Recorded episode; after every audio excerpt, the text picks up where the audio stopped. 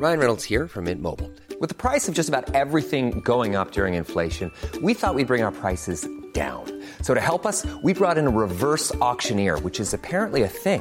Mint Mobile unlimited premium wireless. Ready to get 30, 30, bit to get 30, bit to get 20, 20, 20, bit to get 20, 20, bit to get 15, 15, 15, 15 just 15 bucks a month. So, Give it a try at mintmobile.com slash switch. $45 upfront for three months plus taxes and fees. Promo for new customers for limited time. Unlimited more than 40 gigabytes per month. Slows. Full terms at mintmobile.com. Burrow's furniture is built for the way you live. From ensuring easy assembly and disassembly to honoring highly requested new colors for their award-winning seating, they always have their customers in mind. Their modular seating is made out of durable materials to last and grow with you. And with Burrow, you always get fast, free shipping.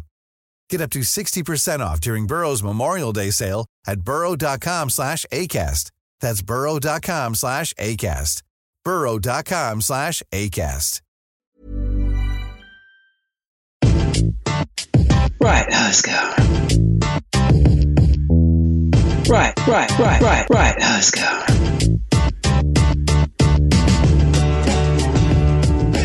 It's TF3 on the weekend review, and this week we are reviewing the weekend. What a change. Kris Heneage, welcome. All right. And of course, Nico Morales. How you doing? I'm just thinking, I mean, there's there's no one else on this podcast, guys. Uh, when was the last time we heard Dave?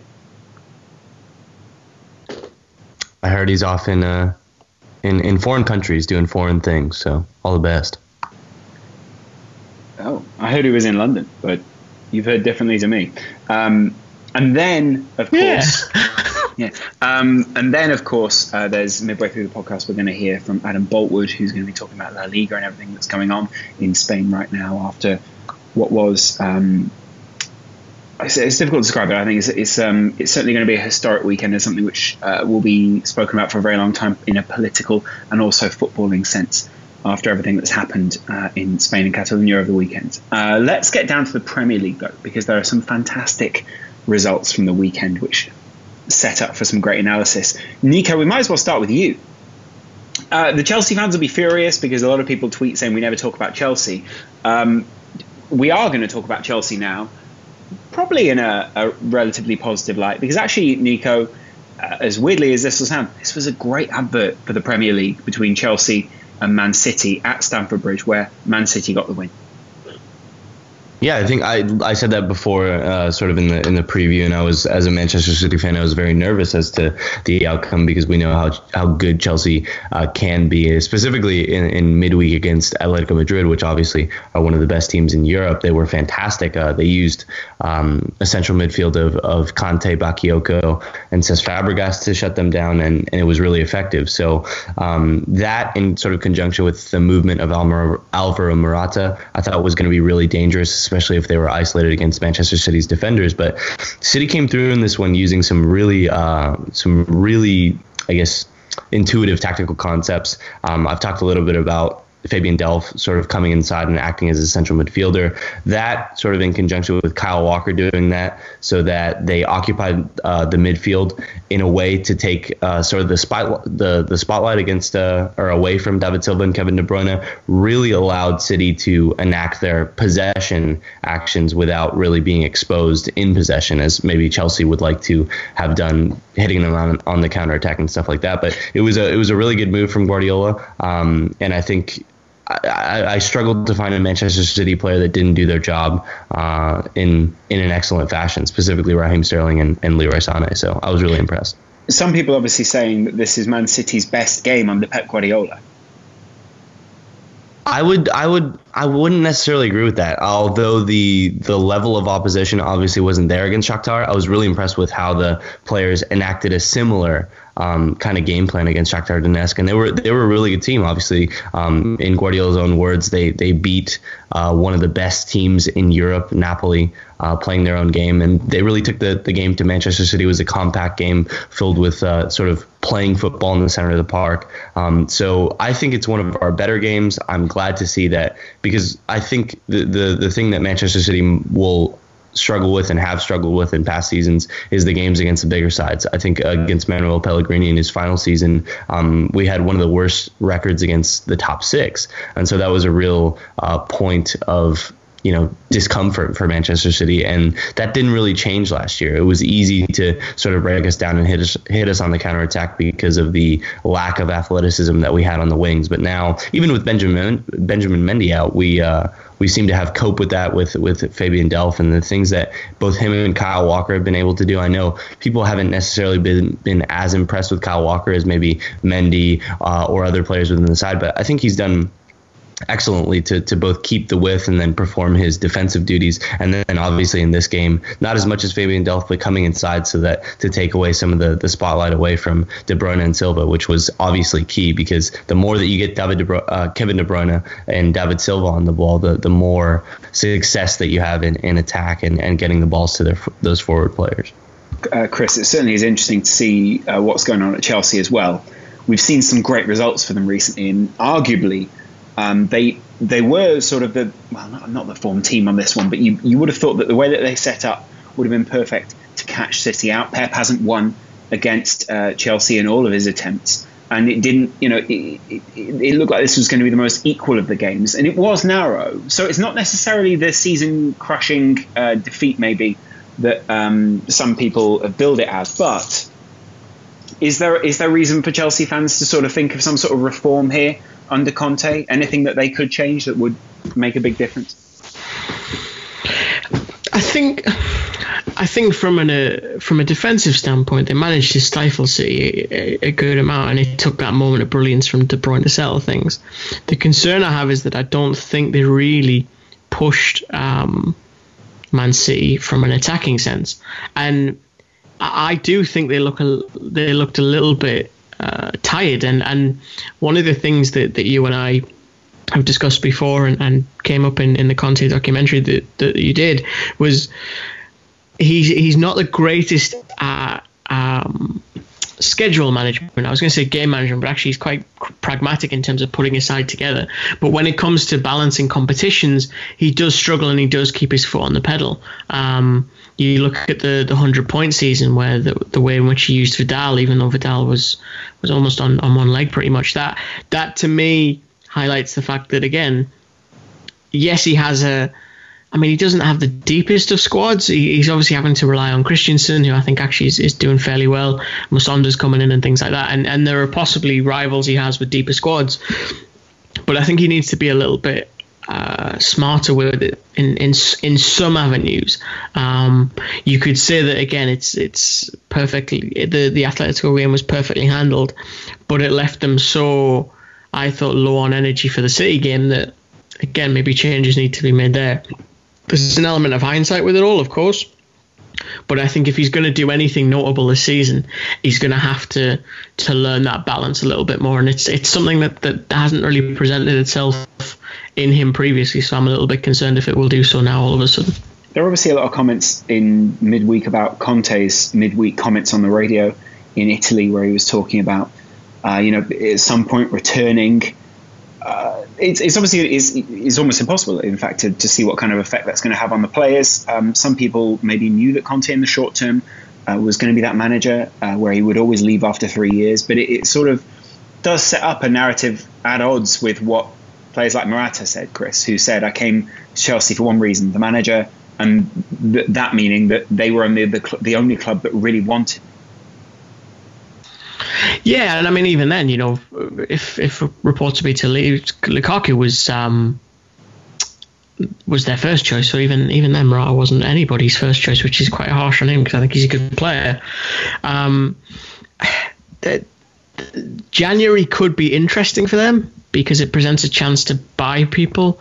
The, the, the difficulty or the caveat with that is prices are often higher, and it's very rare that a, a player comes in and is successful after a, a January like that. Um, so it, I see why some people are painting this as the beginning of the end for Conte because he, I think he said he doesn't want to stay a long time, and Chelsea are notorious for the short lifespan of their coach. Um, I think even if he went tomorrow, you could say there was a, a, hefty degree of success because he brought them a league title. So I think this is maybe a chance for Chelsea to to just zoom out slightly and say, okay, well, what do we want to do? We have this very good uh, youth production line in terms of Musonda and Christensen, and they're coming through now and maybe starting to do something. Do we now want to try and install someone with with slightly more long term to them, someone in that that mold of Guardiola who will stay for three or four years? Well, who who who is that? there's the difficulty, if I'm honest. Um, I I don't know who that person is. I, um, maybe you take a a punt on someone slightly younger and you go after someone like Nagelsmann. Um, maybe it's someone like Tuchel. I mean, it's a lot of German names I appreciate floating around there, but I, I don't think there's a, a wealth of candidates presenting themselves uh, to my mind instantly, if I'm honest. I think also, if I can just add to the to the points about Conte, is maybe at the same time, you know, we look to managers to accentuate the best qualities of the players that they have, and his and in his first season he did that. You know, we look at how the system wasn't entirely based around the brilliance of Eden Hazard, but um, a lot of it was, you know, a lot of it depended on sort of his dribbling brilliance and a lot of the things that he was able to do on the ball. And he is a magnificent player in that regard. But at the same time, uh, in the same way that sort of Jose Mourinho was able to completely nullify that by man marking him. I think Pep Guardiola did the same by playing a, a really high and disciplined line. I mean, I, I, don't have the specific number, but the amount of times uh, Hazard was was marked off sides was was pretty incredible, and obviously showing that that it was a fallacy within his game. And and for a player that talks about uh, in interviews a lot about how he wants to be in Ballon d'Or contention and up there with the Ronaldos and the Messis and the Neymars of the world he has done little to elevate his game from a point of you know just being a brilliant dribbler. And if there isn't a coach like Conte, or if there is a time in Conte's career where people sort of figure that out and find ways to cope with it, at least at the highest level, not every game is going to be like that, then it's difficult to imagine that he'll ever reach that height and not at some point stagnate considering that you know he hasn't like I said he hasn't progressed much since that. So he's a brilliant player, but I'd like to see a l- little bit more evolution because then he obviously would be even better than he is now if he had some better off-ball movement. Mm. It is. I mean, it's certainly a tricky one because Chelsea. Uh, I mean, Ch- Chelsea have actually. Considering some of the situations they found themselves in, relatively thrived under the fact they've changed so many managers. But then that was maybe because they started with a manager which set them up so well for so long. You could argue Conte is a similar manager. Um, although, I mean, obviously, with everything that's going on at Juventus more recently, maybe you'd say they, they need that sort of better running. There's, a, I mean, you can play it off a lot of ways, can't you, Chris? But I think ultimately, in recent years, we've seen a lot of positivity for Chelsea and reasons to be positive. They're, you know, they're not, they're not necessarily in the same echelons as a PSG or a Barcelona spending wise anymore, are they? No, I don't think they are. I think I think perhaps Abramovich has realised that, that that's not sustainable for them. Um, he well, did, but he was also somewhat forced to back away from that, wasn't he? Because they were getting a lot of heat in Europe, I think, for quite a while. I think a lot of people were trying to shine a light on the likes of Chelsea and say they're spending a lot. Look at them. Yeah, that's that's very true, and I think nobody predicted the uh, you know tidal wave of spending that was was going to come with the likes of PSG. Um, and and I mean, look, even Man United, you know, I mean, Man City are, are arguably the, the, the lesser of those three. I think De Bruyne is still their record transfer at 55 or, or 60 million uh, pounds. So yeah, he's had to change. I think he, he changed. You're right, partly from uh, social pressure to do so. I do think at the same time he realised there were more. Uh, there were smarter ways, if you will, to conduct business, and I think you see that manifest in the loan army that we talk about, and that I've referenced already on, on the pod. That the often I talked to, to Jake Cohen about this, who was a Chelsea fan, so maybe not the most objective of sources, but I think he talks a lot of sense. Um, you look at the, I believe it's amor, amortization. I, I, hope I'm saying that right. Um, that is often a way to view players uh, best in terms of, of, economics and financials. And for Chelsea, their approach has, has changed drastically in so much as they will still spend money. They will still buy someone like Morata, who is ready made but I think for them, increasingly, they're hoping that they can build the next Morata, whether it's Tammy Abraham or things like that.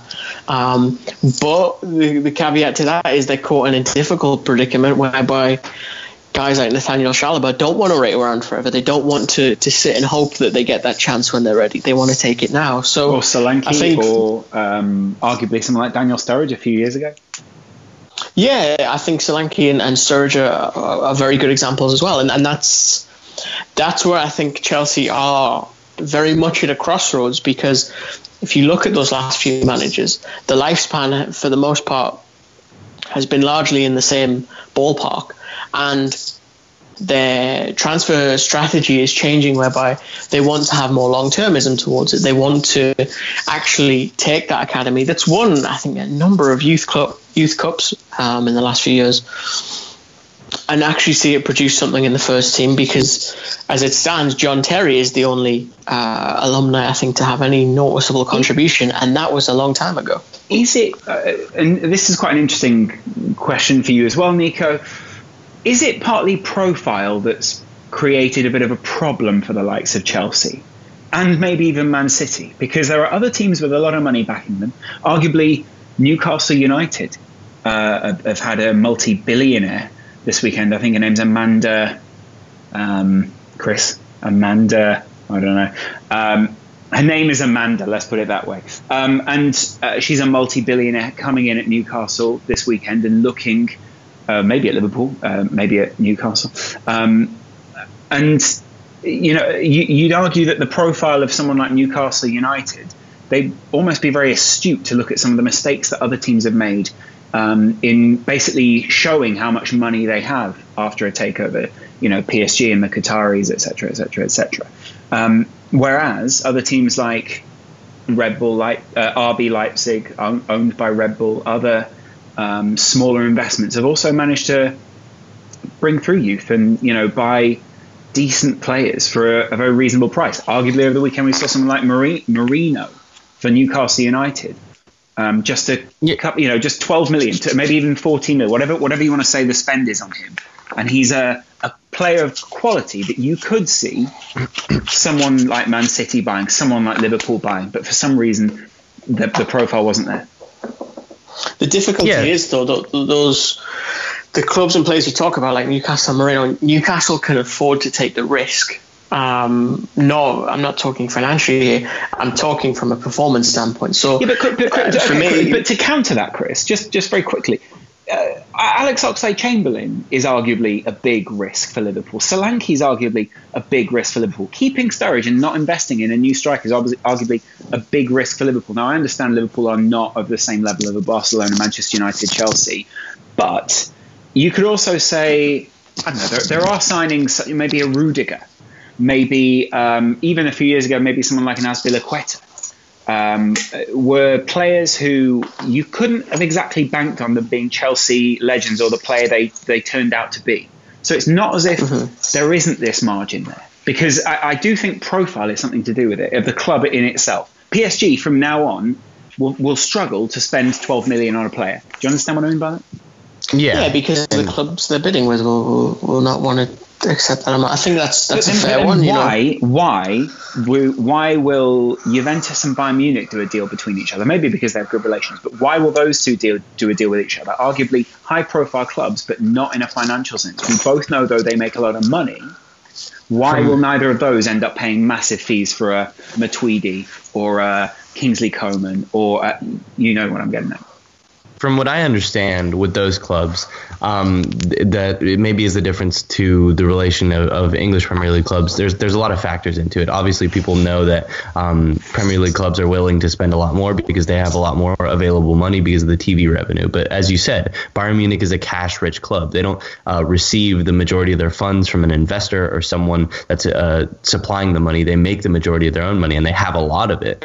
Um, but I think from what I've heard, behind the scenes is that they identify their transfer targets very early and then they start talking about talking to the club about said player far far far be- before we hear it. And more often than not there are there are deals that you know never happened that that were in the works for a long time that we never hear about. And i think it's sort of that it's a conjunction of, of, outside factors, but it's sort of the the preparedness that those clubs need to have. As I've spoken about with Bayern Munich, they want to be among the European elite, and but they cannot spend like the European elite, and so they they they broker these deals like the James deal that we see. You know, it's a two year loan. It's kind of a weird deal for a club like that to to have, especially for a, cl- a player of that quality. But they manage to get these deals um, because they're doing things in ways to try to keep up with the people that are spending a lot more than they are, but they then, do it in Nico- different ways. So then, Nico, bigger question here, and I get, I understand we're completely off the topic of how brilliant Man City and Chelsea are, but um, why not take the 35 million that Liverpool spent on Alex Oxlade-Chamberlain? Uh, someone will bring me up on that. Maybe it's 40 million, whatever. And spend that on your backroom staff and scouting, and find yourselves some players of that quality. Because arguably, if you spent that money on scouting, you would come up with three, maybe four people. I mean, I'm doing it on, um, you know, uh, Ultimate Team right now. I'm just taking my time. You know, I'm not going out there Yeah. and spending, you know, 40 million coins on a on a um, uh, a, a Sane. You know, I'm, I'm going out there and I'm spending eight million on a, you know, an Emre Can or um, uh, a, a, a Castro from uh, Dortmund. Well, I think with that, I think with that, it, it's I overspent There- like I said. I overspent. I admit. All right. I'm You- you sorry. overspent And on it- It was. Castro. It was poor scouting. Um, it was. But uh, I think with that, there, like the, like I said, there's a lot of different factors that go into these sort of things. But part of it is cultural, you know, um, from people that that have spoke to Not me. Not liking within, saving money. What? Not liking being good with money. Well, well. So, for example, there's a, there's a story of uh, someone that I knew that worked sort of in one of the lower leagues in Europe, and I, I believe in Ukraine they were in the second, possibly even third division, and they had a player that was doing exceptionally well, um, but they didn't want on their on their books necessarily, and so there was a there was a they, they didn't want him on their books but he was doing well. And so they kind of just kept playing him even though he didn't fit into the system. And this is a you know the, one of the directors said that they kept playing him because they knew some dumb english club was going to come along and overpay for him. And that's Brilliant. exactly what happened and so it, I think it's like we've mentioned with Klopp. We see what he's doing at Liverpool, where he's coaching through some of his problems, and I think it's really with the with the extreme amount of money, we, and we talk about PSG spending an enormous amount of money, but as a league, I think with the extreme amount of money that we see going to the Premier League through TV deals and all these commercial deals and everything else, a lot of this stuff is poorly run and could be run a lot better. And other clubs in Europe, like Bayern Munich, like teams in Germany, like teams in Spain, even are running their club as fiscally responsible as they can because they cannot keep up in the same way and in the same fashion that teams in the Premier League or team, even teams in England do. Because we we all know, I, I think the Championship is probably the most known lesser league in Europe as opposed to you know League League Two or or Serie B or something like that. It has a prestige because of the amount of money that England has, and so you see a lot of these clubs run poorly from a financial standpoint because you have people within these clubs that are making this these decisions. They're not making them from a point of of professionalism. They're not taking in a, a variety of of different viewpoints on different financial decisions or decisions that will affect the club in a major way to financially. They're they're making them and they're in those positions possibly underqualified. So I think that's part of the reason. Um, and, and there are other factors that go into it, but I think Yeah. that, that that's really the main one. It's, I mean, it's a good explanation. Um, Chris, are you just thinking of which Ukrainian player it was now? Excellent, Chris. Um, anyway, I am uh, indeed. I'm, okay, I'm definitely going to ask him about that when we're finished. Yeah. Um, I, I mean, it's not Mkhitaryan, let's put it that way. And it, it, it can't be Konoplyanka. Um, and I'm out. So that's as far as I go. Um, it was definitely a Shakhtar. It was, wait, it was, or was it, who's the guy who went to China? I understand that's a very broad question. Wait, who? Alexander. No, no, no, no. He's uh, he uh, he didn't play for a Ukrainian club. That's silly.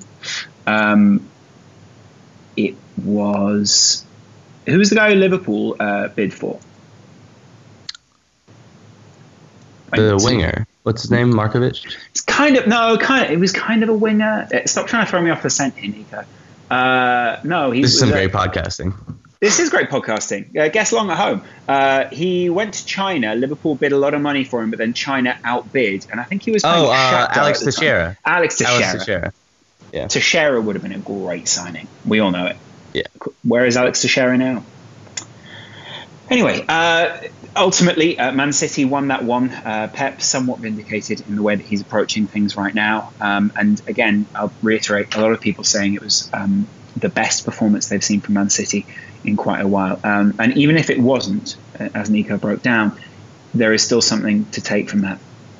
Uh, you can join Statman Dave over on his own channel uh, for the detailed analysis of Manchester United over the weekend. I think he does his three talking points on a Monday. But uh, Chris, just to go over it, uh, Juan Mata played his 200th, 200th game for Manchester United. Uh, he might have played his 200th game, sorry, not for Manchester United, in the Premier League. Um, and Fellaini scored twice. Lukaku capped it off. Uh, Crystal Palace are yet to still score in any play in the league. Yeah, um, match of the day did a little uh, thing towards the end there of teams that have gone seven games and had one point or less. Um, amazingly, not all of them went down. So, who? If you're a Crystal Palace fan, uh, th- which ones didn't go down, or which ones? I know Sunderland didn't go down. Good question. Um, trying to think who who were the other teams. Uh, I know Sheffield Wednesday did. Um, trying to think of other ones. But yeah, there were, Derby there, in there? There, I would have thought Derby would be in there, but yeah, I could be, I could be totally wrong. Um, but yeah, it's it's not looking good for Palace. I mean, I saw a quote from Hodgson just today, in fact, that uh, you know he thinks they're going to have to run their their bollocks off, um, and I'm I'm quoting him there, I believe. So I don't disagree. Having watched the game, there were certainly instances of just pure work ethic being the issue, um, which you know that's that's a concern this early in the season, uh, especially when it's folk like Andros Townsend, because that's something I just always assume as a given with him that he'll not stop running until the whistle goes. Um, it's it's hard not to feel like maybe this is another one of those cases, a bit a bit like Aston Villa. I don't think they'll be as bad as Aston Villa, where it's it's the build-up of a few years that have pushed them towards this precipice without them realizing, in so much as it's been a lot of short-termism with Pulis, with Allardyce, etc., etc., and then this massive shift to um, to De Boer that isn't planned, that isn't prepared, and now they're shifting back the other way. So players that have spent all summer thinking, okay, we're going to have a bit more of the ball, this is going to be fun, are now chasing and running around, you know, like like they were before. And I don't know, they just look so bereft of anything. Um, even attacking intent. I know they didn't have a striker or a recognised striker on the field, but it doesn't explain not, you know, at least forging some kind of opportunities. It is unusual, isn't it? Because it almost looks as if I mean, I suppose this really shows the, the margins between the very top level and sort of the the next levels down, which I'm not talking about the Championship or even League Two or League One at that point. Although yeah, I, I imagine some people think they can play in those leagues, even though they can't.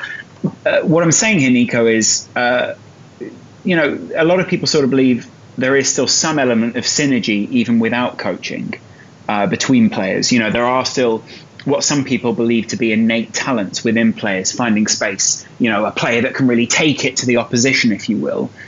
And arguably, there is a mixture here of you know a lack of maybe a cohesive idea.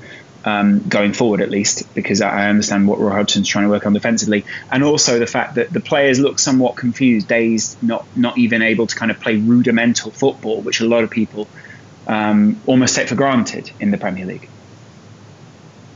Yeah, certainly, and I think you, are completely right in the sense that the, the coach is very important and is specifically implementing those ideas. But, it, but it, it's often time, we speak so casually about those ideas. You, you, get what I'm getting at here? It's, we speak so casually certainly. about well, they passed it around, and because it looks so effortless for a lot of those top top level teams, we almost take for granted that any side could, uh, you know, when just given the ball, pass it around. Yeah, certainly, and I think it, each manager demands different things of their players, and um, you know, you've you've as sure as I've heard um, players talking about, oh well, the manager came in and taught us how to defend. I mean, and I don't think that's necessarily true. Those players probably no, knew how to. said that, of course.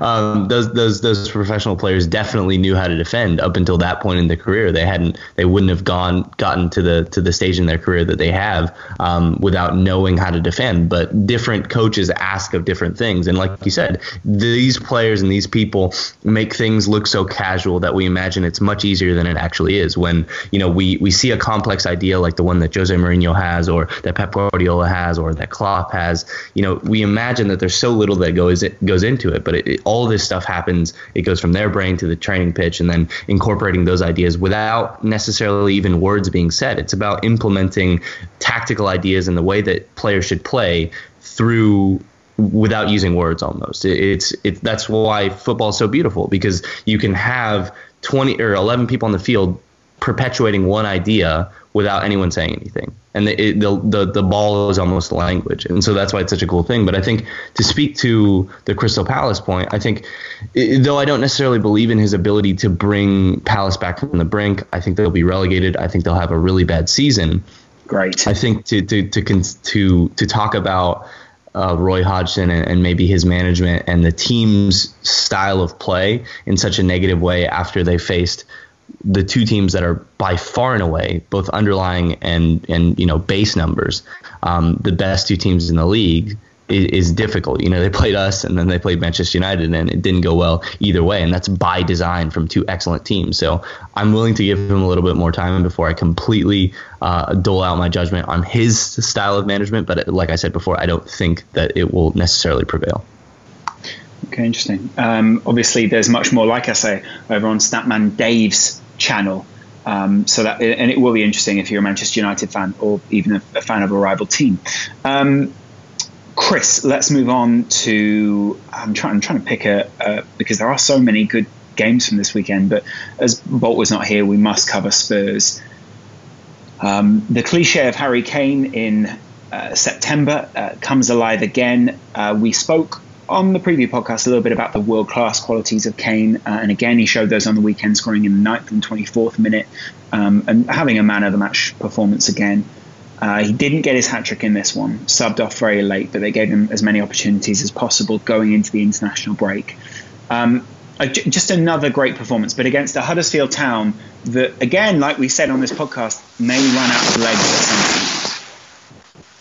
point. Yeah, I've noticed actually that's a theme. The the king gets uh, substituted within like the last five ten minutes. Um, usually, it's happened a few times when he's been on two goals as well. So I can uh, can only imagine how he feels about that. I think as much as, as Spurs were, were you know scintillating an attack, I think this has been coming for for Huddersfield. I think they've played teams that maybe hadn't found the precision in their in their attacking play yet, um, and you know, without wishing to, to hammer Liverpool too much, when your style is derived slightly or shared with the ethos of Klopp, there's going to be defensive spaces that open up, and I think that's been been coming for Huddersfield. You got to remember the last season they made it into the playoffs with a negative goal difference um, after absolutely capitulating towards the back end of the season. So I'm not surprised that they've they've been beaten sort of this comprehensively, and and at the same time I think there'll be periods during the season where they score two or three or maybe even four, but also concede three or four because I think that's the sort of coin toss that David Wagner is at the minute with his style of play and the way that he wants them to, to perform. And the way that I put it in preseason, Kris, and maybe I'm sort of going backwards here, but if, if Huddersfield expect that, then this is no reason for their heads to go down after a result like this. Do you, do you know what I mean? If you expect that there are going to be some fantastic teams that do manage to pick you apart, then that's great. Uh, but that's also trusting then that the faith doesn't go in Wagner and that the players don't necessarily uh, have their own heads go down by being basically proving you, look you're not of that very elite level in the Premier League. It, it's it's an interesting one because it reminds me slightly of Bournemouth when they first came up. Um, they had a, a, tough adjustment period in the first half of the season, and then, from what I can remember, seemed to pick up points in the second half and, and survive quite comfortably.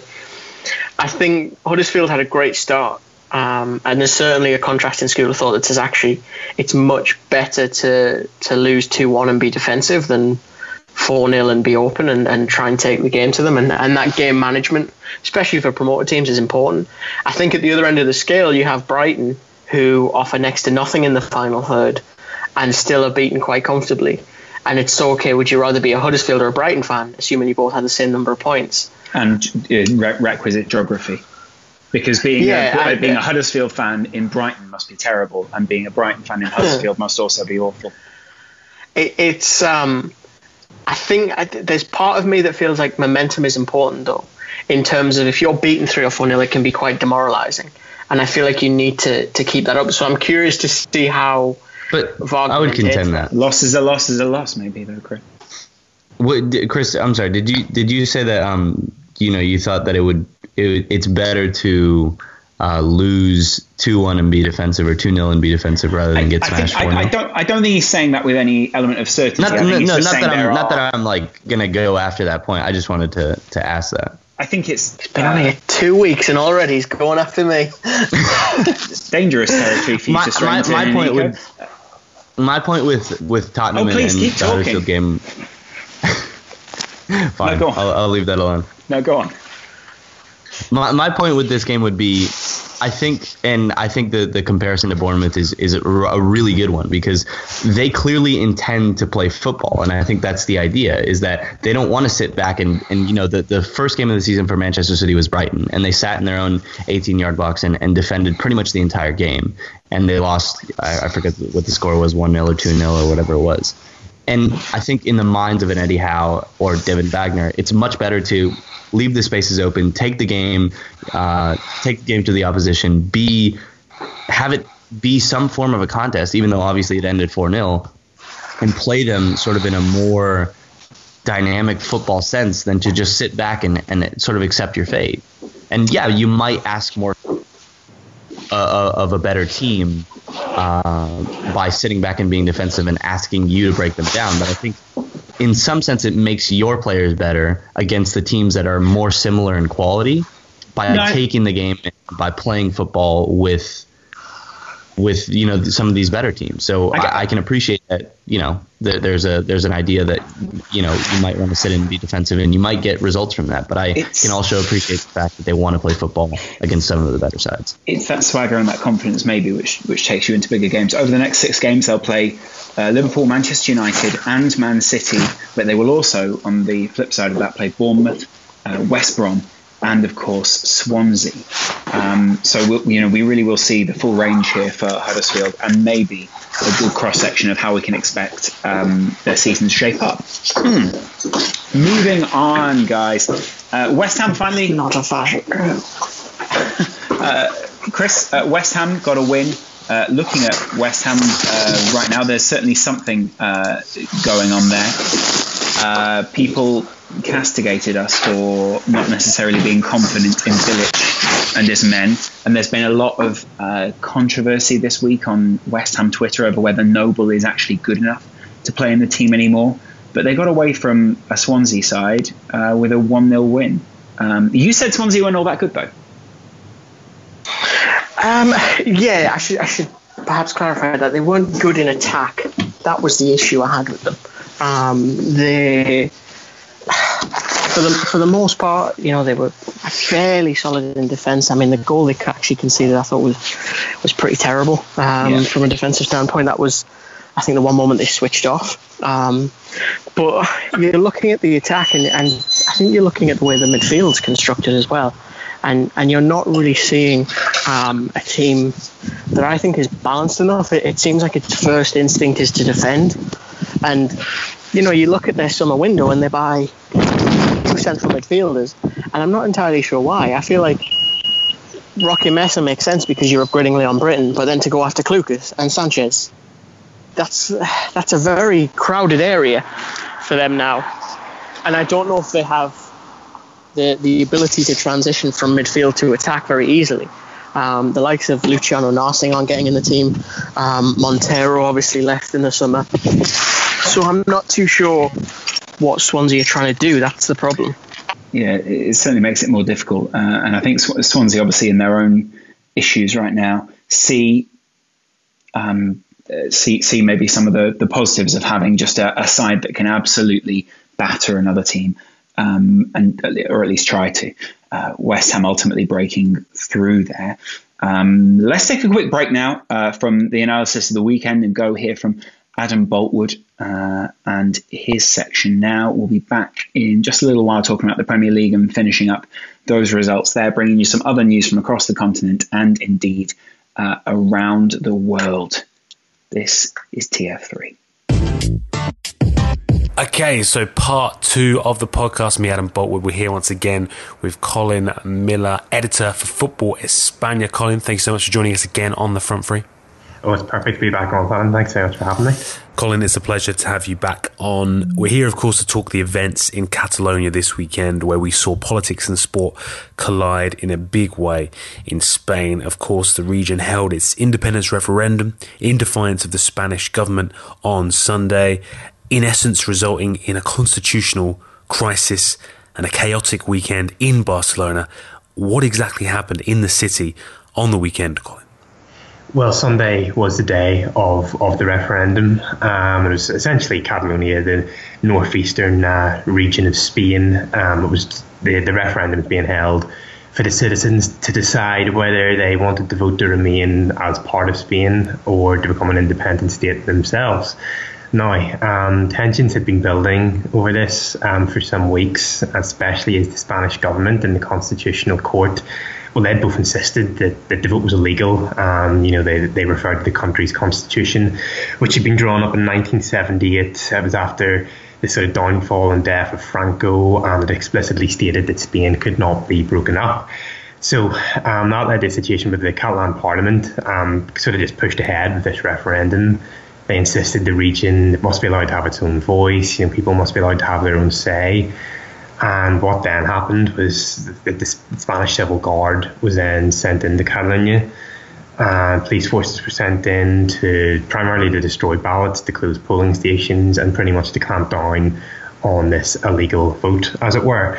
Um, so Sunday was the day itself, and really from quite early on, there was a lot of videos and pictures emerging over social media which showed very sort of heavily armed Spanish police kicking would-be voters. They were hitting them with batons and pulling women out of polling stations by their hair. Um, really horrific and, and, quite sort of violent images, it has to be said. Um, a lot, a lot of ones as well. People covered in blood haven't been haven't been hit by by these officers.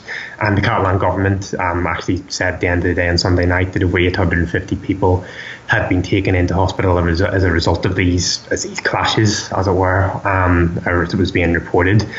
And you also saw some very strange scenes where firefighters were actually defending uh, civilians from the police forces, and also other photos which seemed to show the Spanish police ca- clashing with the uh, local Catalan police. It, it, was all very strange and it was all very dramatic.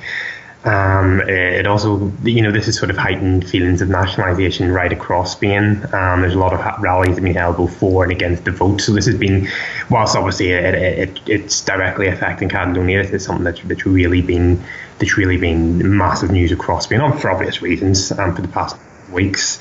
You've got quite a lot of heightened tensions. And then in the midst of all this, on Sunday afternoon, Barcelona um, had a scheduled home clash with Las Palmas, which of course we all know um, led to a very unique situation.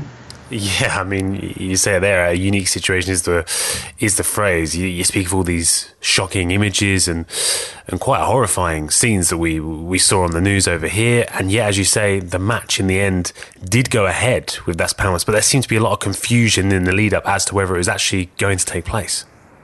Yeah, yeah. Um, the game itself it was due to start at a quarter past four uh, in lo- local time, and there had been sort of murmurings all week in the press that the game might not go ahead because of the referendum. Um, but these, but a few days in advance of the match, that had seemed to have all quietened down. Um, the the Catalan police force, the Mossos d'Esquadra, um, they insisted that we have the numbers to deal with I'm Sandra, and I'm just the professional your small business was looking for. But you didn't hire me because you didn't use LinkedIn jobs. LinkedIn has professionals you can't find anywhere else, including those who aren't actively looking for a new job but might be open to the perfect role, like me. In a given month, over 70% of LinkedIn users don't visit other leading job sites. So if you're not looking on LinkedIn, you'll miss out on great candidates like Sandra. Start hiring professionals like a professional. Post your free job on linkedin.com/people today. Everyone knows therapy is great for solving problems, but getting therapy has its own problems too, like finding the right therapist, fitting into their schedule, and of course, the cost. Well, BetterHelp can solve those problems. It's totally online and built around your schedule. It's surprisingly affordable too. Connect with a credentialed therapist by phone, video, or online chat, all from the comfort of your home. Visit betterhelp.com to learn more and save 10% on your first month. That's BetterHelp, H E L P. security issues that are going to emerge. There's going to be no threat. There's going to be no threat of violence, and people who are going to the game will be safe. Uh, so that has sort of seemed to quell that down. But then on the day itself, uh, things started to unravel. Um, the first thing really that happened was that Las Palmas um, released a press statement with a picture of the of their top that they'd be wearing that day, and it was a special kit which would be embroidered with a Spanish flag on it. And this was seen, um, or was largely seen by many as, as, a, as a pretty deliberate act of provocation, um, and that kind of that kind of made made a lot of people sort of sit up and take notice and think, is this really a good idea, and how is this going to unfold? Because obviously, with the images that were coming coming from the cities across Catalonia, you know, people this this was this was a crazy situation, and and this this this sort of added a little bit of spice to that as well, and probably unnecessarily so. Um, however, there wasn't really anything to indicate that anything would change with regards to the game up until about 2.30, so it's about an hour, 45 minutes before the game started, or scheduled to start, things then did unfold very quickly. Um, there was reports emerging that the game would be called off, uh, and this was despite the fact that the Las Palmas team bus had already arrived at the stadium. And then there was an announcement that the, the sort of traditional um, pre-match meal between the director between the directors of the clubs had been cancelled. And even though journalists had been allowed into the stadium, where stewards and sort of match day officials were already gathered, the fans were being kept at the gates. The gates weren't being opened because there was no confirmation the game was going ahead. There just ha- there just wasn't an announcement. And then what happened was the Grada de um, Animacio, which are the Barcelona fans who traditionally sit behind the north goal, who are kind of so what you could say they're associated with the ultra groups. They had released a statement then to say that if the game was going to be go ahead, was going to go ahead, and they said they would they'd rather it didn't. They said that in no uncertain terms they would attempt to invade the pitch and to call a halt to the proceedings. So I mean this this is all you know this is all going at a million miles an hour at this point. So at, at 3:45, half an hour before kickoff, Barcelona released a statement to confirm that the game would be played, but it would be, be being played behind closed doors. So there was no fans inside the stadium, and obviously this is this is the Camp Nou. You know, it's it's a 105,000 seater stadium, and it was totally empty for this for this league clash. And uh, obviously that's it was just a very surreal day, and that was that was sort of the, the next big turn in it. Mm, I mean a complete shambles, I think is fair to say, uh, in terms of the game going ahead of not being rescheduled, not being rearranged. But a lot of heat now for the Liga president Javier Tebas. Uh, some reports that you know uh, this figure who has a long-running dispute with Barcelona uh, not only uh, agreed to Las Palmas' request, as you mentioned there, to wear the the Spanish flags on the shirt, to have them embroidered in the kits, which, as you said, was seen as a, an incendiary sort of move, but also rejecting reportedly Barcelona's request to postpone the game uh, by saying that if they did so, not only would they automatically lose this game 3 0, they'd also be fined another three points, so six points in total. Understandably, uh, not endearing himself to uh, to Catalonia here. No, no. That, well, well, that's that's absolutely correct. This kind of goes back, as you said, to Javier Tebas, who is the um, who is the president of the league. And not only that, but he is actually he, he's openly a Real Madrid fan, and uh, quite a lot of people think, well, maybe he shouldn't be so about that, but but but he is, and he has clashed sort of uh, publicly with Barcelona uh, a number of times over the past year, 18 months. Um, he also said as well, he kind of inflaming things a little bit further that, that in the future, what would Catalonia to separate from Spain they the Barcelona, Espanyol, and Girona, the three um, Catalonian clubs in the top flight, wouldn't be allowed to compete in La Liga. I'm sure we can get onto that later, but the, the fact remains that the Barcelona and the league have been at odds here. And I actually highlighted on my own Twitter feed that this that the decision to hold the to play this match, to schedule it for the day of this referendum, it actually it really exposed a, a degree of incompetence right up to the very top level of uh, those who run the game in Spain. Um, there's absolutely no reason why this fixture couldn't have been moved to the Saturday.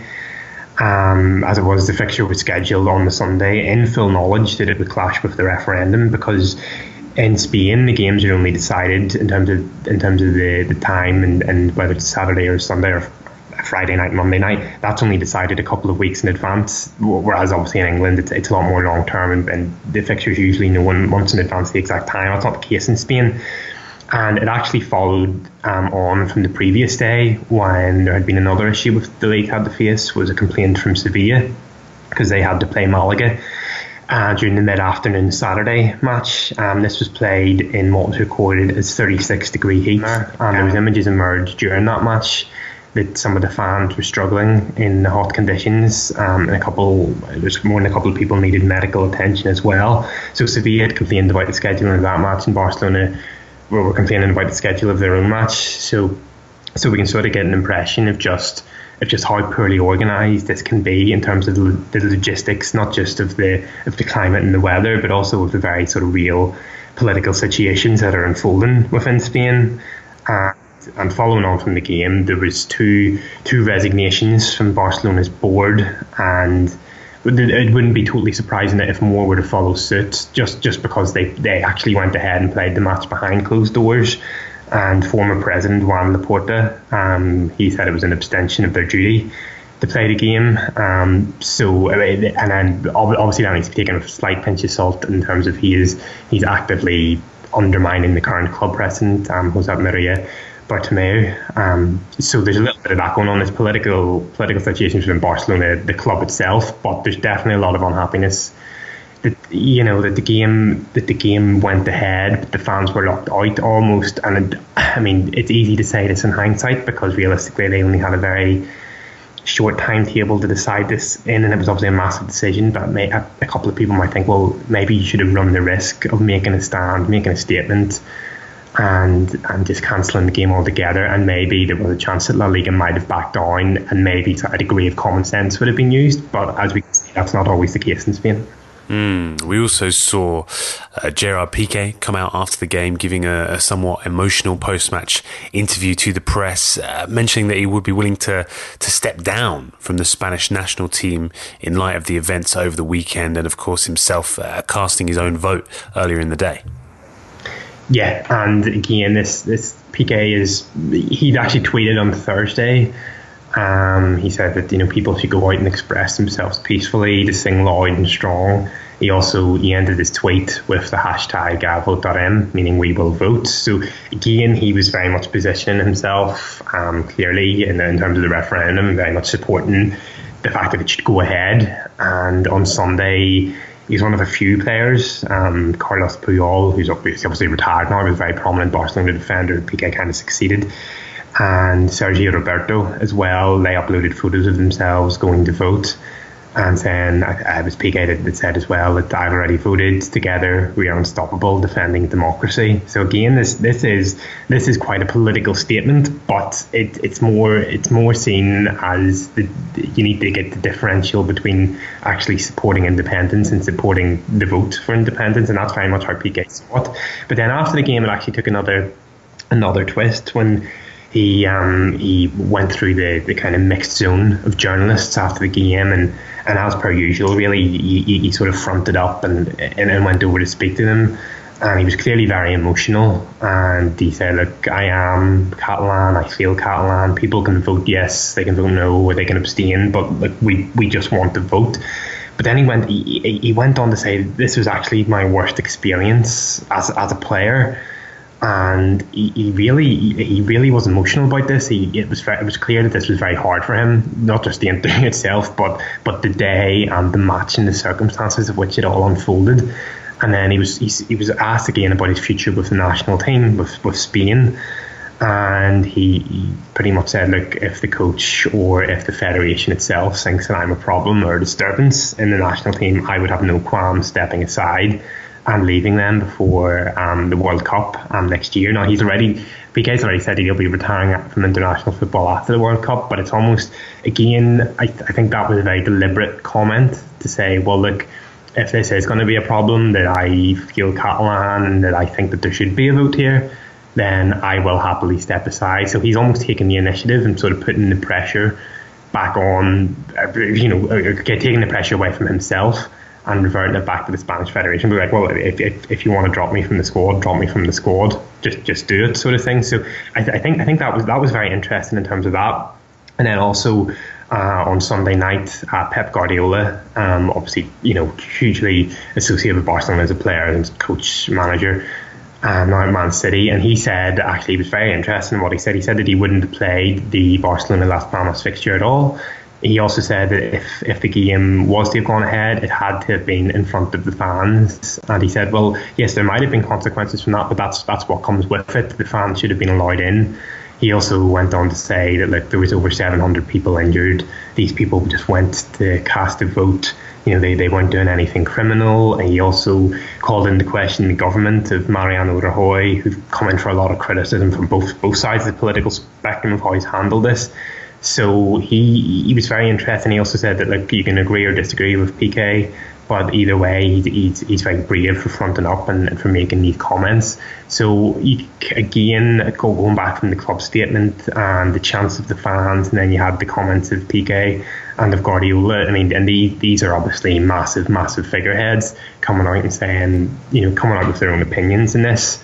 So it, it, again, it's something that's gathered momentum, and as we can see, Barcelona as a club, whether they like it or not, are are right at the centre of this. Mm, obviously, uh, there's still fallout to come. There's no resolution as of yet. Speaking on Monday at the time of recording, uh, I mean, the Catalan leaders, the Catalan officials say that the region has won the right to statehood following uh, the contentious referendum. Um, but we're yet to see uh, what outcome comes from that. I mean, at the moment, though, uh, it's obviously a very divisive issue, uh, which, as I said at the top, has resulted in essentially a full blown constitutional crisis. But if the region did eventually become independent, what could that mean for FC Barcelona? Would they even be allowed to compete in La Liga? Yeah, it's it's one of those it's one of those issues that, that, that, there's no clear answer to as things stand. Obviously, it's it's a theoretical it's a theoretical point that, Catalunya would become independent. But then, yes, of, course, what what would happen to the teams? And as I stated earlier, uh, La Liga's president Javier Tebas he came out and said like there's, there's there, that will not happen. If if those if Catalonia leaves, the Catalan clubs would not be readmitted into the Spanish league structure. Um, he said that the law is stated as such, and there would be there was absolutely no guarantee whatsoever of that happening. And then again, Catalonia's Minister of Sport um, came out with an interview over the weekend, and he said if if this region becomes independent, it's it's the great unknown for these clubs because nobody knows. Yeah, he, he actually did go on to say though there's a chance they could be admitted to any league, to Italy, to France, even to England. Now, obviously, he was he was using this to, to make the point that nobody knew what what would happen, but Barcelona themselves, they're firmly of the opinion that like no, there's we we will be staying in La Liga. We're, we're not going to be changing leagues um, regardless of what happens with independence, because essentially they wouldn't be breaching any rules. And they would point they pointed to the fact as well that there's a number of Andorran clubs that are in the Spanish football pyramid, and you can you can look at the other examples such as Monaco playing in the French league, and obviously in England as well. There's a number of Welsh teams in the English um, football league structure, which is obviously goes back to to a different era and time period of, the, of those clubs being allowed in. But if that's if that's the case in the modern day, well, why can't it be the case with Barcelona, Espanyol, and Girona? There's so there's there's real confidence from the club that regardless they will be playing in the Spanish in the Spanish league in future. And and of course, there's, the fact as well that Barcelona is clearly such a massive part of La Liga in terms of attendances, in terms of the money and advertising, the revenue they bring in. They're, I think Barcelona need La Liga, but La Liga needs Barcelona even more. So I, I would personally think that, that, that there would be a con- continuity of, of, of, the current situation. Mm, well, it remains to be seen what indeed does happen. But for now, Colin, thanks so much for coming back on the front three. Where can the listeners find more of your work? Um, as I said, I'm deputy editor of the Football España website, and also to keep to keep track of all my work, and it, which again focuses mainly on Spanish football. You can also find my personal Twitter account, which is at Millar under slash Colin. So that's M I L L A R under slash Colin. Really interesting stuff uh, on the Front Three podcast. Uh, stay stay tuned for more of that. There are going to be more bonus podcasts, and of course, uh, that's going to be an evolving issue in the coming weeks. Um, there is also a lot more to come in terms of Premier League analysis. Kris, on the weekend it was your voice, your boys versus my boys. Uh, Newcastle United and Rafa Benitez hosted Liverpool, uh, a Liverpool team who needed something big from this game and didn't put in the performance which I think a lot of Liverpool fans were hoping for. Um, and Rafa Benitez even tabled the idea that his Newcastle team should slash could have won this game. Um, I think I think from the from the perspective of the Liverpool goal, it is brilliance from Coutinho. But I did see a number of people talk about the flat-footedness of Rob Elliott at the same time. So there's part of me wonders, you know, is that savable? Is that stoppable? Um, and then at the other end, you know, you have that Diame chance, you have that uh, moment. I just think that this is one of those games where you'll convince yourself that possession means dominance. And I think Liverpool had the chances to win. That's the thing. The, the Sturridge one on one is, is a, a game changing moment in, in my eyes. I think once that, and then you maybe also look at that corner routine in the first half. Once they don't go in, it's it's almost like mental encouragement for the opposition to think, hang on, you know, maybe fortune, this this massive intangible, is on our side today. So I think Newcastle restricted a big team to to few really great opportunities. I mean, even the goal's not a, a great chance if you think about it. It's just a moment of brilliance from, from Coutinho. Um, and I think they can take a lot of positive from that as well because the the previous big test they had against Spurs was ruined by Shelvey's red card, which made it impossible to gauge kind of how good or bad they were. Um, but I think, yeah, the fact even that they've just got 10 points at this stage in the season when I think last time it took them until December to reach that under McClaren, That's a really strong foundation to go into the international break and, and plan for the next set of games. And I think it's it's why the point that I made before, had they gone out and been crushed 4 0, then people start to ask different questions about them than a team that maybe you know managed to, to snatch that draw by being defensive. They only found themselves, of course, two points behind Liverpool. Liverpool, who um, looked out of a lot of ideas, Nico, uh, and again without sort of Coutinho stepping up, it didn't look like they created um, enough great chances. I, we, we spoke uh, at one point about Liverpool having a good xG, expected goals, uh, in a lot of games. Um, but again, they, they don't have the goals to sort of match that at this point. So uh, Rafa Benitez again uh, and Newcastle limiting what Liverpool had. But Liverpool, in many ways, Nico, limiting themselves with, you know, uh, trying to bookend three people in when actually maybe Firmino would have been more fitting. Yeah, and I think we were talking a little bit about the Sturridge issue pre-podcast. But what I would also say is I, I didn't catch all of this game. I catch the I caught the later bits. Um, but I just find it so frustrating from a perspective that I appreciate Klopp and I appreciate what he's done to Liverpool is that I think he he's maybe caught in a little bit of a a difficult position in his career because I think he's so vehemently obsessed with breaking breaking teams down in the way that he wants to that he never takes the opportunity to do so in different ways. And i guess but more specifically i mean that i never see liverpool try to break teams down sort of in a more vertical fashion. It's always you know let's stretch them horizontally and then if that doesn't work and players aren't being pulled out pulled out far enough or players aren't being dragged around by our off ball movement which i think could improve as well then you usually see joel matip or, or someone dribble into the center midfield try to draw someone and they then they try to try to uh, create a, a, quick passing um, sequence and, and enjoy some sort of success through that. But it, there was so many times where the ball went back and Newcastle looked to, to come onto them at least for a quick moment in the later stages of the game that I think they can sort of take those opportunities and, and specifically me watching um, Napoli pretty consistently. You know, they take those opportunities to break down more defensive teams vertically and play out of sort of light pressure, especially the sort of unorganized pressure that a team like Newcastle would provide, and use that to, to create more space in the final third. But they let the ball go out. They let the ball sort of uh, go back to the goalkeeper and, and not be quick in possession, and they sort of squander those those maybe not less apparent opportunities. So, like I said, my intention to criticize Klopp is not to say, you know, he doesn't belong at Liverpool or anything like that, because I think he does, and he's done great things for the club thus far. It's just that this further evolution into his managerial style needs to progress further in trying to break teams down in different ways no, and then yeah. trying to game manage situations so that you know they don't end up with with these draws and losses that they could that could be wins um, and uh, that yeah. they ultimately need to, to to compete a little bit better and also changing personnel uh, in a, in, in a similar formation does not mean a change of game plan even though it sort of does it doesn't mean the change yeah, of game plan that maybe about, um, here.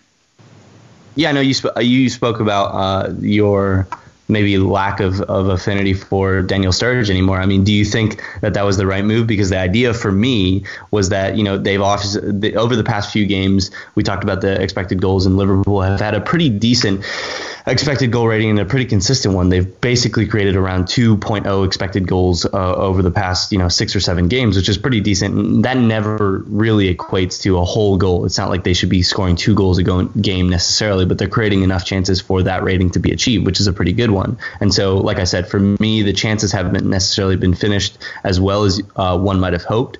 So the idea for me was putting Sturridge in there, someone who's an incredibly gifted finisher, would help that you thought differently. I mean, do you well, think? A, you I, I agree. That, he's sure. he's well, he's incredibly gifted, but um, we haven't seen that gift in quite some time uh, on a consistent basis. And I understand he's been injured. I understand. I, you know, I don't necessarily even blame them for that, but I don't think just putting Sturridge there and expecting something different to happen, especially in the way that Liverpool played, um, is particularly helpful because Sturridge. There were times where a few Liverpool players hung on to the ball for too long. They looked to isolate the wrong players in the wrong areas, whereas they. So what? Are, so what are the isolated. differences in play? What are the differences in play that you believe uh, differentiate from Firmino to Sturridge for, for Liverpool? I think Firmino is definitely uh, in, in the way that Firmino drops deeper and can combine with a Coutinho or can combine with a Salah or a Mane or make space for those guys is definitely uh, much more positive uh, in terms of getting closer to the center of the goal. Um, and then I think if you watch Sturridge, sometimes you'll just think pass it there and it won't it won't happen. And maybe that's because of the game plan that he's being laid out in. And maybe you know he's being told cut in and you know do this, maybe try and create a shot. But then when you can't create the shot and you keep doing that, in the same way that we already sort of referenced with Coutinho, trying to create that cut in, shoot. And I understand he did that once and that was fantastic, but it was an incredible strike, and you can't sort of do that on a consistent basis in every game because some people, especially the better quality defensive teams, are going to keep shutting you down. Um, so I, I, just I think again it, it just makes Liverpool look more one dimensional than offering a lot more. And I'd rather see Firmino on the pitch, at least sort of freestyling, um, and you know trying a few different ways to unlock a team than watching frustratedly while while we sort of see a Liverpool crowd get on Sturridge's back, or try not to get on Sturridge's back when the frustration builds up. Very fair. I think that's a good analysis of that. Um, but yeah, there's there's a lot uh, there, there's a lot of people speaking about Klopp as if he only has one way of playing, one way of thinking, uh, and also as if in the past he hasn't created uh, the positive scenarios at clubs or overcome uh, adversity. Uh, and it, again, I think that's somewhat of the English exceptionalism that Nico sometimes references. Uh, we probably should also reference Joe Hart at some point, who also uh, said, I, and I actually think Joe Hart's been misquoted here, uh, said he didn't think he got a fair. Uh, he didn't think it would be a fair battle between him and Pep Guardiola. And I get what he's saying by that. Um, because obviously, when Pep let him go, it was Pep's decision. I think a lot of people have taken the headline of uh, Joe Hart saying he didn't think he would have a fair battle as him maybe with sour grapes, sort of saying, well, you know, I never got the chance to prove myself. He does caveat mm. that with then saying, um, I understand why I didn't get that fair uh, side. He said that. You feel like that, that's, that's, what he. Football. You feel like that's what he was saying. Well, reading the full quote, he then after that says, I understand that's life, that's football, uh, and there was only going to be one winner in those scenarios, and that's the man that Man City have battled hard to get. And it sounded like he understood that there was there were wider forces at play there. I think he, I, I think looking at those quotes, I think he in saying that i think he understands he's saying that he understands why the decision was made but at the same time i think he's still complaining about the fact that he feels like it wasn't necessarily a fair battle between him and the manager and it's there that i would sort of have to disagree and i and i say that because i think obviously we didn't see joe hart feature too much under pep guardiola before he was sent off or sent out on loan and then subsequently sold to west ham or whatever deal that they they've come to but at the same time that isn't a I don't think that's necessarily a valid argument because we've seen players that haven't featured much under Pep Guardiola earn a place in the squad, earn a place on the team sheet, earn a place sort of in the in the squad that has been announced for the Champions League or, or the Premier League. Very different um, for a goalkeeper though, isn't it? Yeah, certainly, but they've they've earned those opportunities through training. Uh, King Mangala is part of this year's plans. All of a sudden, supposedly be, or reportedly because he did very well in training. Um, you know, there Fabian Delph, he he hasn't featured much over the past year or so, and people thought he was sort of out of the plans, but he has changed that because of supposedly of what he's done in training and and the options that he's shown him in training. I think ultimately it is a skill set that Joe Hart did not possess. That's not necessarily his fault because maybe he grew up in an environment and, and was coached in an environment where that was never uh, emphasized. But you, I don't think you can necessarily complain that it wasn't a fair battle because he was given the opportunity a whole year at Torino to maybe further his ability in that department, and it wasn't good. Uh, no, that's that's definitely. I, I wouldn't say that's exactly true. I mean, you again, you said it's not a fair battle because he's he's not he's not necessarily playing at an elite club at that point, is he?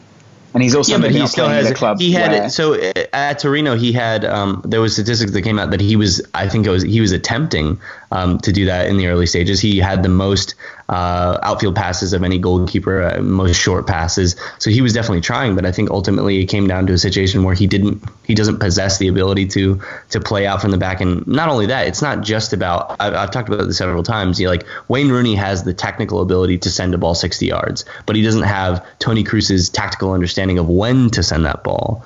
Um, and that's the big difference. Is that Joe Hart probably technically has the ability to play short passes, but he doesn't have Ederson or Claudio Bravo's footballing intelligence or, or understanding of, of when to do those things that those two players do. And that's ultimately why he, he isn't part of the team anymore.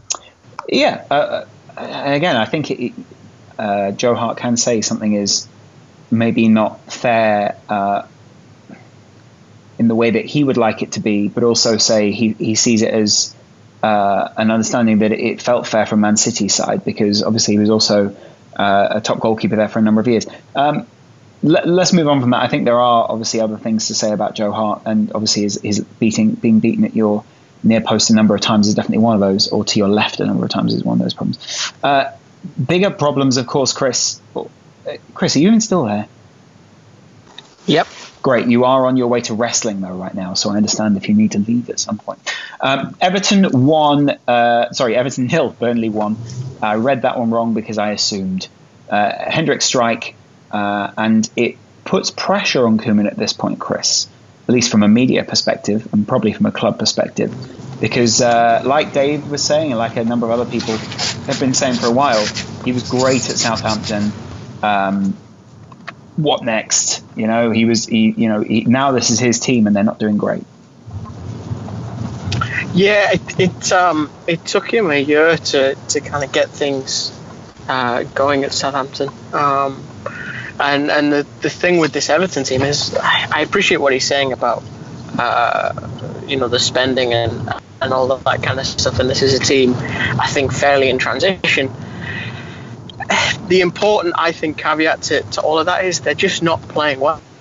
Well, um, you can talk about you know giving time and, and adapting and things like that, but that doesn't change the fact that they're a side that, for me, aren't performing even at their base level. Um, they were undone by a, a, Burnley side that are a different proposition away from home than last year. I think they're more organised, which sounds impossible for a Burnley side, but I think they make better decisions and they make, importantly, better decisions in an attacking sense in terms of when to commit and when to hold off. Um, but but there's something about this this Everton spending that to me seems so haphazard because you have, I would say, three or four players that can all play the same position that are now trying to be shoehorned into the side. Um, for me, it started well with Sandro in the summer, but then you know you're playing Sigurdsson out wide. Um, you, have not got a huge amount of pace in that team, I would argue. And and when you're so restricted in your ability to change gears like that, you're always going to be fairly easy to defend against and very reliant on moments of brilliance from either a career or a finisher. And I think Everton have been in short supply of both this season. Mm. Uh, on the converse of that, Burnley, eh? Nico, Burnley. Yeah, I thought they were excellent. And they, and they pounced on, on everything that maybe Everton aren't able to do. And specifically, uh, uh, Paul Riley, who's a great data analyst, um, was speaking about some of the things that he's noticed recently, um, and that is that Koeman is sort of putting the the pressure of Everton playmaking and sort of moving the ball in the center of the pitch on Idrissa Gueye, who may be a, fa- a, fantastic player in a defensive sense, and obviously he's shown that to some extent both last year and the year before at Aston Villa. Um, but I think in, in, sort of his passing ability and, and, way of progressing the play, he is an, an, exceptionally talented player, and those sort of responsibilities should be designated to other players. And maybe it's you know his it's Koeman's responsibility and ultimately his decision to decide what players do what, and he maybe he sees something in in Idrissa Gueye that I don't, but it's obvious given the recent results that it's something that probably isn't working. And I think Burnley enacted a game plan that we always knew that they were going to, and ultimately were successful because of the ineptitude of a manager that was supposedly extremely ambitious during the summer. Just kind of goes to show that it doesn't really matter about ambitions, sort of how you use the players given to you. Realistic ambitions, know your place. Um, oh. I've got to go, unfortunately, chaps. Uh, okay, great. Thanks, Kris. Cheers. Bye. Good Thanks, guy. Kris. Great guy. Uh, Nico, you and I can finish off together. It'd be lovely. Uh, let's go on to uh, Arsenal and their great result. Well, I'll say great result. A lot of people talk about them stumbling over the line um, and the number of games. You get the feeling there's a very fine line between Arsenal and Liverpool right now, don't you, Nico? Where um, and, and let me let me just clarify here: uh, Arsenal are getting some great results, uh, relying on a few key performances within the team to drag them to those results. Yeah, and I think the the fine line that you speak of between Arsenal and Liverpool is is a really good one to maybe follow throughout the year.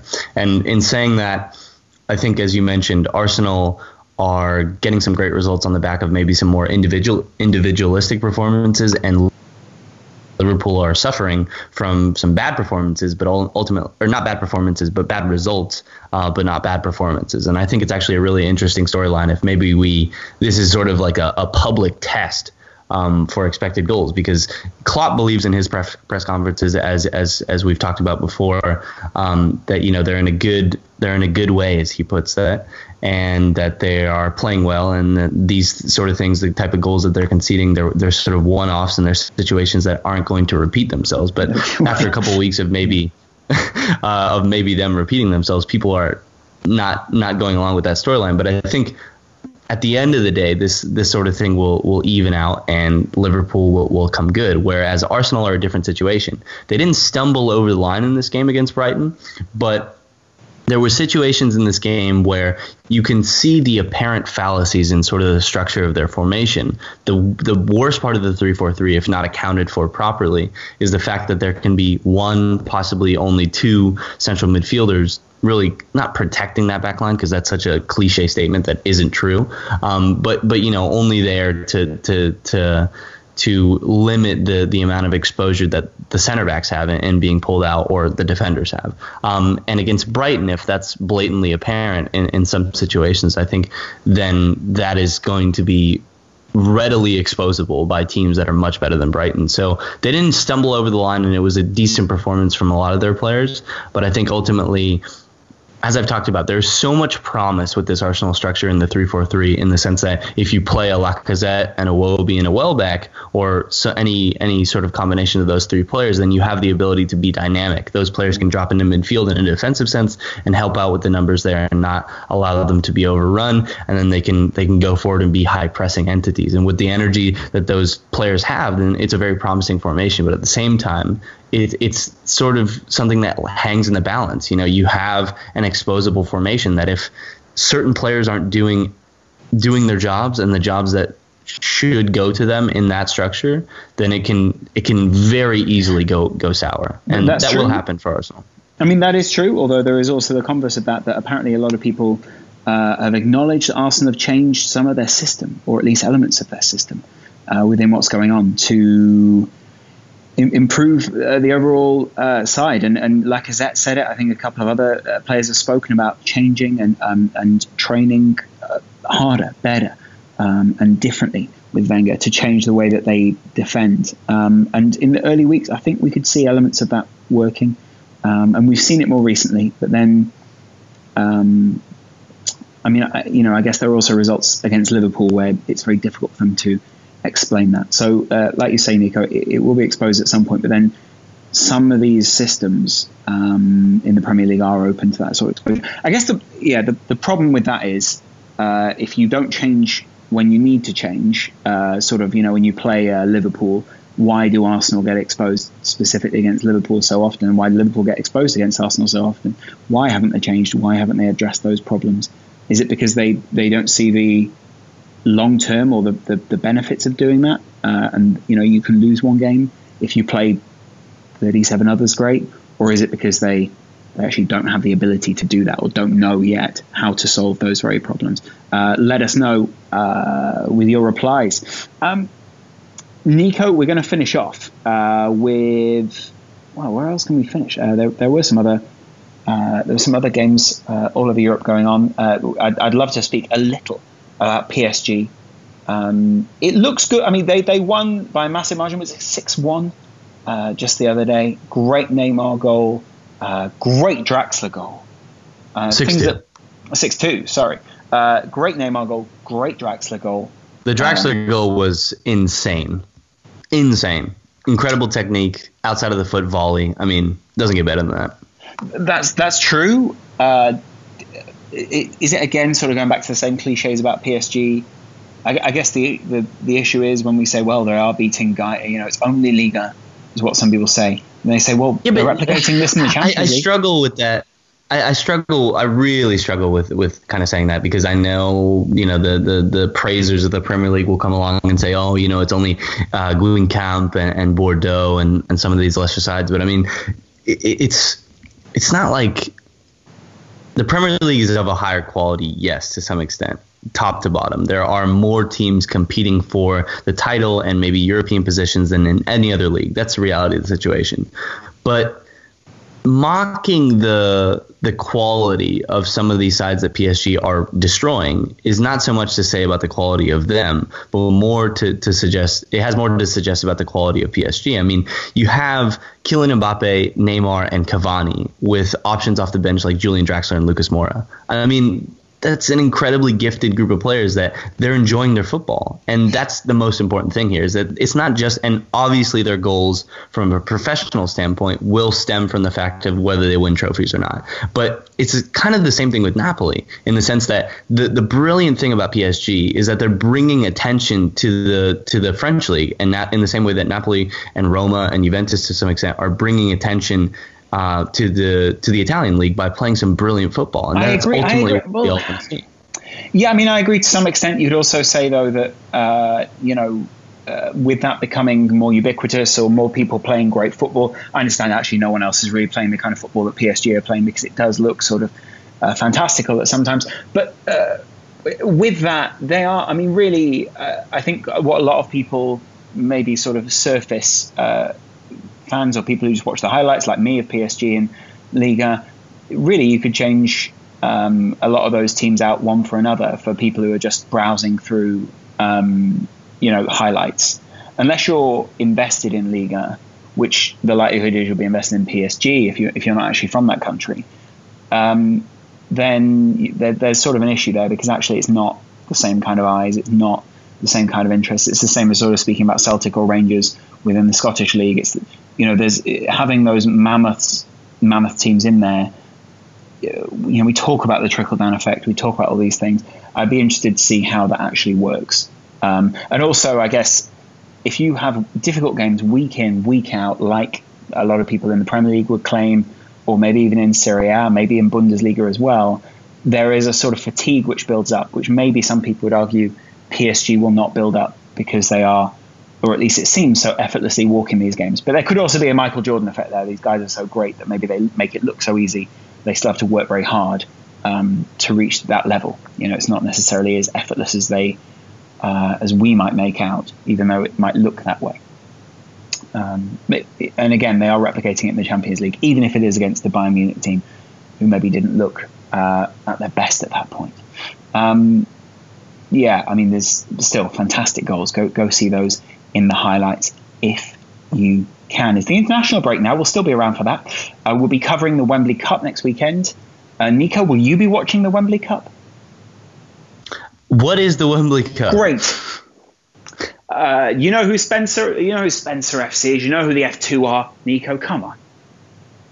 I know who those guys are. I just don't know. I don't know. I know what. The, okay, I know that the Wembley Cup is taking place. I know that you and Brian are a part of it. Yeah. Uh, I just don't know what it is. Sure. Wembley Cup uh, is a YouTube event at Wembley where many, uh-huh. many children and their parents buy a lot of tickets, and a lot of people go along, and you can tune in online uh, to see the Wembley Cup next Saturday. I think it's two from two p.m. onwards. I think it is uh, on YouTube. If you just go type in the Wembley Cup, I think it's on Spencer FC's channel. It might be on EE as well.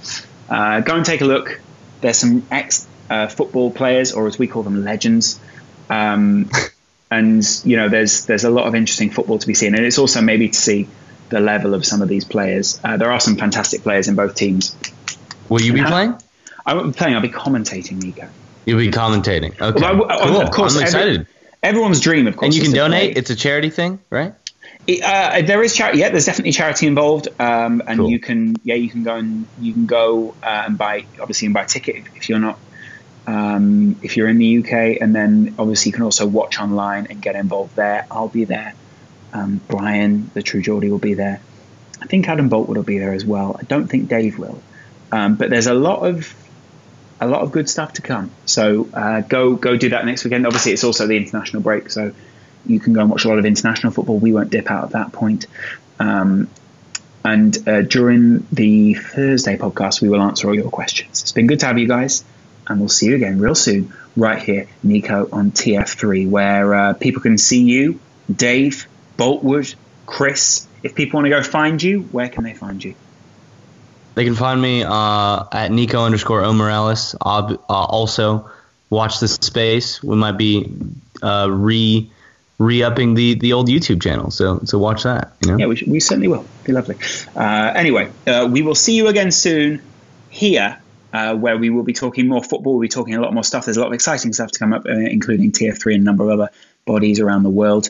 Um, let us know your thoughts on the podcast, uh, and we look forward to talking to you on Thursday. Don't forget to put your questions in with the hashtag I am the whole for that podcast, and we'll see you again real soon right here on TF3.